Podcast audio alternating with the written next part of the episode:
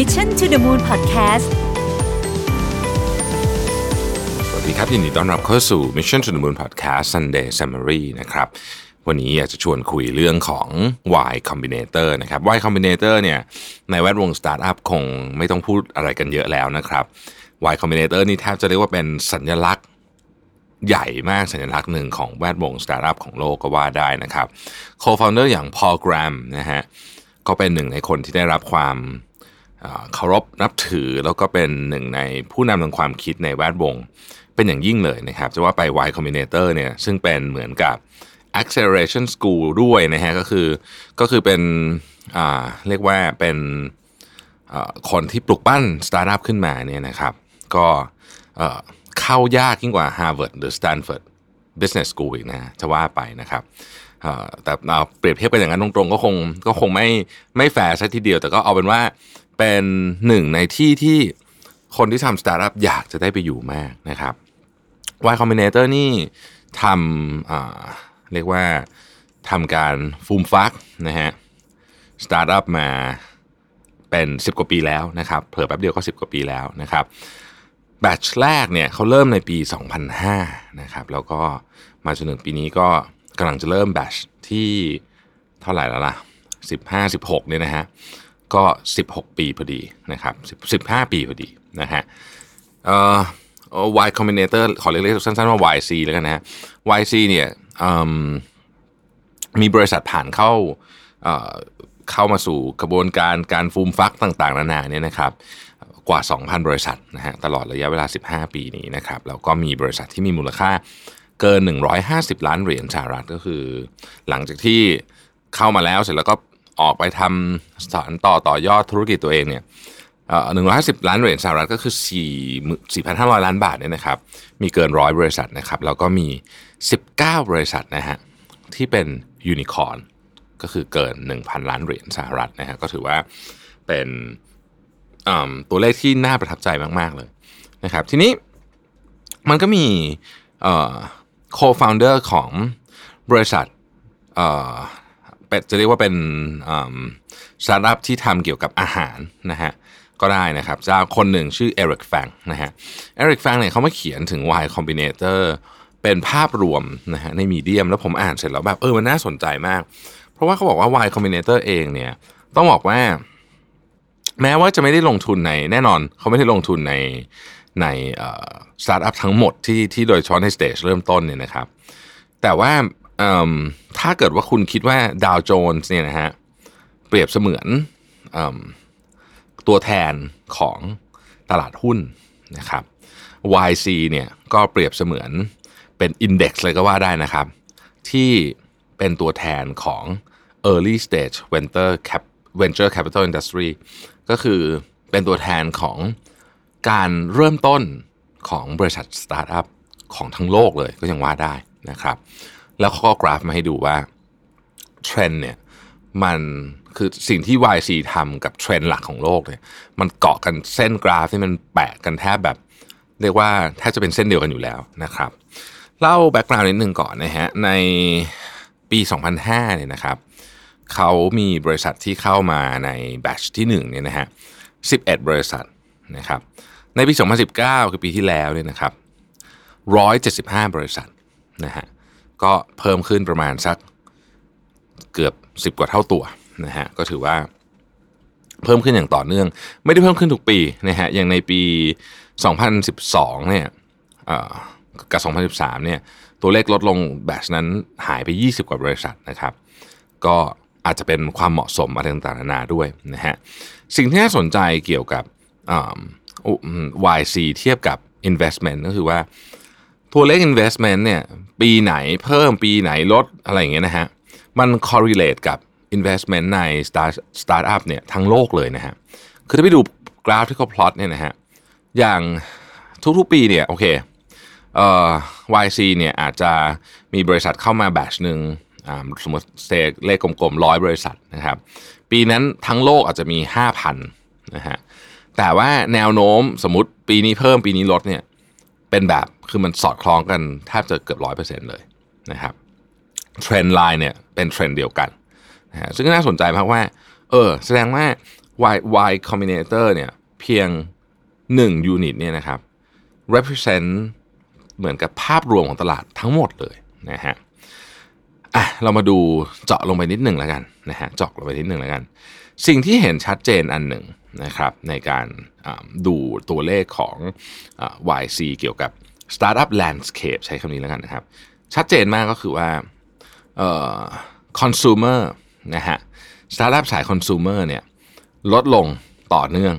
นะครับแล้วก็ Startup สายที่เป็น Enterprise Corporate เนี่ยเพิ่มขึ้นอย่างต่อเนื่อง จริงๆ บอกว่าเวลาพูดถึงคำว่า Startup เนี่ยคนส่วนใหญ่เนี่ยมักจะคุ้นเคยกับ Startup ที่เป็นสาย คอน sumer มากกว่าอยู่แล้วนะครับ Startup ที่เป็นสายคอน sumer อย่างเช่นแอปที่อยู่ในมือถือคุณนะฮะอีคอมเมิร์ซเกมอะไรก็ตามที่มันที่มันต่อเชื่อมไปโดยตรงนะครับกับลูกค้าเลยเนี่ยเราก็เรียกว่าเป็น consumer นะ direct direct to consumer นะครับซึ่งมันเป็นสตาร์ทอัพที่เวลาเราพูดถึงเนี่ยเรามักจะนึกถึงกลุ่มนี้ก่อนเป็นกลุ่มแรก เพราะว่าเพราะว่าเราเห็นอยู่ทุกวันนะครับแต่ว่าสตาร์ทอัพที่จริง ๆ แล้วเนี่ยณปัจจุบันนี้เนี่ยโตกว่าต้องบอกงี้นะ ก็คือกลุ่มที่เป็น enterprise นะครับเขาจะทำเครื่องมือต่างๆทำ development tools นะครับ หรือถ้าเอาแบบใกล้ consumer ขึ้นมาอีกนิดนึง แต่ก็ยังมีความเป็น enterprise อยู่ ก็อาจจะเป็น อันนี้เรียกว่าเป็นกึ่งๆแล้วกันเนาะอย่างเช่นอาซานาอย่างเงี้ยนะครับอาซานาเองก็ คือก็ไม่ใช่ทุกคนมีนะไม่ได้เหมือน Line เออถ้าเปรียบเทียบกันไม่ได้เหมือน Line แต่ว่าแต่ว่าก็มีคนมีเยอะนะครับแล้วก็มีบริษัทตั้งแต่ไซส์ หนึ่งคนสองคนก็จะใช้แล้วนะเด็กนักเรียนก็ใช้อาซาน่าทำโปรเจกต์กันเป็นต้นเนี่ยนะครับเอ่อก็จะเห็นว่าเทรนด์อันนี้มันชัดเจนว่า อะไรที่มันไปทางเกียร์ไปทาง corporate เนี่ยมันเยอะขึ้นนะครับแล้วก็อะไรที่เป็นทางคอน sumer เนี่ยลดลงอย่างมีนัยยะสำคัญนะครับมาตลอดนะฮะอีกเรื่องหนึ่งที่น่าสนใจนะครับเขาบอกว่ามันมี observation อยู่อันหนึ่งที่ ที่เห็นชัดก็คือว่ายุคหลังๆมาเนี้ย deep tech นะครับ deep tech เนี่ยได้รับเเงินลงทุนเยอะขึ้นเรื่อยๆ ยกตัวอย่างเช่น deep tech คืออะไร บริษัทที่ทำ AI อย่างเงี้ยก็เป็นเรียกว่าเป็น deep tech นะครับ อย่างในปี 2019 เนี่ยนะครับมี deep tech ถึง 12 บริษัทจาก 175 นะครับอ่าไม่ใช่ deep tech มี AI อย่างเดียว AI startup อย่างเดียวเนี่ย 12 บริษัทนะครับแล้วก็ถ้ารวมกันทั้งหมดแล้วเนี่ย เป็น deep tech เนี่ยเกือบครึ่งหนึ่งนะฮะของพอร์ตโฟลิโอที่ YC ลงทุน ซึ่งอย่างที่เราบอก ถ้าเราเชื่อว่าตัวเลขนี้ represent อ่า market ด้วยเนี่ยเราก็จะเห็นว่าเงินลงทุนในสตาร์ทอัพในยุคหลังๆเนี่ยเริ่มหายไปจากสายคอน sumer แล้วก็เข้ามาสู่ตระกูลที่เป็น corporate นะฮะ product development นะครับ development tools ต่างๆ ขออภัยไม่ใช่ product development development tools ต่างๆ นะครับ แล้วก็เป็นพวกตระกูล deep tech ทั้งหลายนะฮะ ทีนี้แล้วมีคนก็มีคนก็มีคนตั้งคำถามขึ้นแบบว่า อ้าวแล้วงี้ consumer startup นะฮะ ต่างๆ นานาเนี่ย จะจะกลับมาไหมนะฮะ คือเงินลงทุนจะกลับมาไหม คือสตาร์ทอัพเนี่ยอยู่ได้ด้วยด้วยหลายเรื่องนะครับ แต่ว่าเรื่องหนึ่งที่สำคัญมากๆก็คือเรื่องเงินลงทุน ทีนี้เงินลงทุนนี้มันก็เป็นลักษณะของ ecosystem ประมาณหนึ่งหมายความว่า ถ้าเกิดว่ามันหายไปจากที่หนึ่งเนี่ยมันก็จะหายไปจากอีกที่หนึ่งด้วยนะครับ ถ้ามันอย่างสตาร์ทอัพเขามีการลงทุนในหลาย round ถูกไหมมี round ที่เป็นเนี่ยเป็น seed funding เป็น pre series A อะไรอย่างเงี้ยนะครับ ก็คืออธิบายง่ายก็คือว่า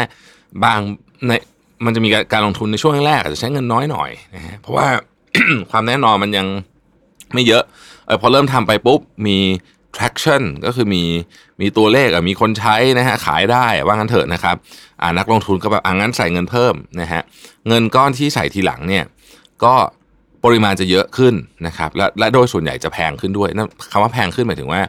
คนที่ใส่แรกๆเนี่ยเนื่องจากเสี่ยงสูงใช่ไหมก็ควรจะต้องได้ผลตอบแทนเยอะผลตอบแทนที่ได้ก็คือหุ้นเยอะอะไรเงี้ยเป็นต้นนะครับ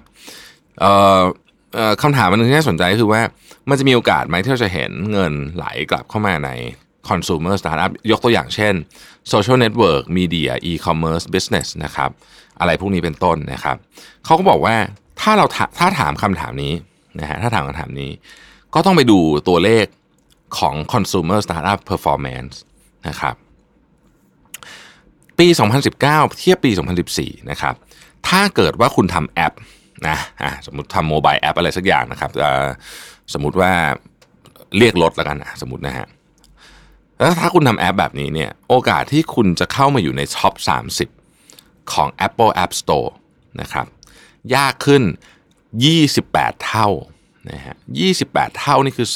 2,800%นะฮะคือยากขึ้นแบบมโหฬารมากๆนะฮะดังนั้นเนี่ยถามว่าเงินจะกลับมาเร็วๆนี้ไหมนะครับ ก็ต้องบอกว่า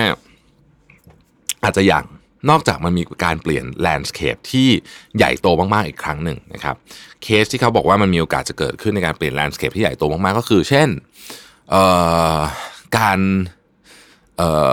การเพิ่มขึ้นอย่างมีนัยสำคัญของการใช้ e-payment ตระกูล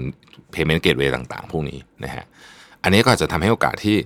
พวก payment gateway เนี่ยมันกลับกระโดดกลับเข้ามาสู่ mainstream ได้ครั้งหนึ่ง หรือหรืออมันมีอีกอันหนึ่งน่าสนใจเหมือนกันก็คือว่า ถ้าสมมติว่า device เปลี่ยนถ้าเกิดว่าท่านติดตามข่าวใน consumer electronics เนี่ยก็จะค้นพบว่า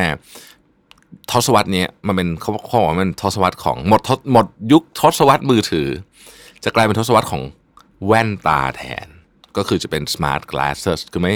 ใครเอ่อทุกอย่างสั่งงานผ่านแว่นหมดนะครับ ถ้ามันเป็นอย่างนั้นจริงนะฮะมันก็อาจจะเห็น consumer เอ่อ startup เนี่ยกลับขึ้นมาใหม่ได้เหมือนกัน อีกอันหนึ่งที่น่าสนใจก็คือ IoT Internet of Things นะครับว่ามันจะ take off ขนาดไหน เพราะ Internet of Things เนี่ยก็ต้องเรียกว่าเป็น consumer startup ได้อย่างหนึ่งนะเพราะฉะนั้นสามปัจจัยนะฮะสามปัจจัยก็คืออ่าเทคโนโลยีตัว adoption rate ของเทคโนโลยีประเภทที่ เอ่อมันมันสัมผัสมนุษย์ทุกคนก็คือการจ่ายเงินนะครับจะเร็วแค่ไหนนะฮะสองมันจะมีการเปลี่ยน device หลักไหม device หลักปัจจุบันนี้คือสมาร์ทโฟนอีกหน่อยจะเปลี่ยนเป็นแว่นไหมเพราถ้าเปลี่ยนแว่นมันก็จะทุกอย่างจะเปลี่ยนใหม่หมดนะครับอันที่ 3 คือเรื่อง IoT โดยเฉพาะ IoT ที่ใช้ตามบ้านนะฮะเรานึกถึงเสี่ยวมี่วันนี้เสี่ยวมี่วันนี้มีตู้ปลาตู้ปลูกผักอะไรก็ไม่รู้ เยอะแยะเต็มไปหมดที่ล้างผักนู่นนี่พวกนี้เป็น IoT หลายอย่างไม่ไม่ใช่ทั้งหมดแต่หลายอย่างเป็น IoT เพราะฉะนั้นถ้าเกิดว่าคนเนี่ยรู้สึกว่าเอออีกหน่อยฉันโอเคมากเลยกับการที่เก้าอี้ฉันฉันจะมีต่อเชื่อมกับอินเทอร์เน็ต ไม่รู้เชื่อมทำไมนะเชื่อมอะอะบอกว่าท่านั่งคุณถูกไหมมาดูวิเคราะห์ท่านั่งคุณนะฮะจะไม่เป็นออฟฟิศซินโดรมอย่างเงี้ยมันก็จะทำให้ยุคของสตาร์ทอัพที่ทำพวกคอน sumer เนี่ย อาจจะกลับมารุ่งเรืองอีกครั้งหนึ่งได้นะครับนี่เป็นภาพรวมผมว่าน่าสนใจดี ถึงจะไม่ได้ทำสตาร์ทอัพนะแต่จริงๆแล้วมันก็เกี่ยวข้องกันโดยแยกกันแทบไม่ขาดนะครับ เพราะฉะนั้นก็เราก็อาจจะลองศึกษาไว้เป็นแนวทาง เออลืมอีกอันหนึ่งอันหนึ่งก็เขียนอันหนึ่งเพราะว่าถ้ามันเกิดการเปลี่ยนไลฟ์สไตล์อย่างมีนัยสำคัญนะครับยกตัวอย่างนะครับเนี่ยเนี่ยช่วงเนี้ยช่วงเนี้ยนะฮะ คนจะไม่ค่อยอยากเดินทางออกจากบ้านในกรุงเทพถ้าเราเรากลัวสองเรื่องตอนนี้ก็คือ ฝุ่นใช่ไหมกับไวรัสนะฮะอันนี้ก็เป็นโอกาสนะของของของ delivery everything อะคือทุกอย่างที่เป็น delivery อะก็เป็นโอกาสแล้วเราอาจจะนึกถึง food delivery แต่ถ้าจริงๆมีของอย่างอื่นที่ delivery ได้เยอะมากเยอะแยะเลยนะครับ ยกตัวอย่างเช่น ซักผ้า ตัดขนหมาอะไรคือมันได้หมดอะ คือถ้าเกิดคุณไม่อยากพาไม่อยากพาสุนัขของคุณไปตัด สระผมตัดผมที่ห้างเพราะคุณไม่อยากเจอคนเยอะเนี่ยนะครับ ก็มี service ส่งมาที่บ้านล้างรถอะไรก็มีก็ไม่มีหมด แต่ว่าที่ผ่านมาอาจจะอาจจะยังคนอาจจะไม่เห็นความสำคัญมากบางคนอาจจะไม่ใช้ แต่ตอนเนี้ยอาจจะเปลี่ยนใจมาใช้เพราะเปลี่ยนใจมาใช้ครั้งนึงรู้สึกว่าอุ้ยสะดวกจังเลยฉันไม่ต้องไปล้างรถที่ร้านแล้วอะเออมันก็เป็นโอกาสเติบโตของของของพวกนี้ได้เหมือนกันนะครับ ขอบคุณที่ติดตาม Sunday Summary นะครับ เราพบกันใหม่สัปดาห์หน้า สวัสดีครับ Mission to the Moon Podcast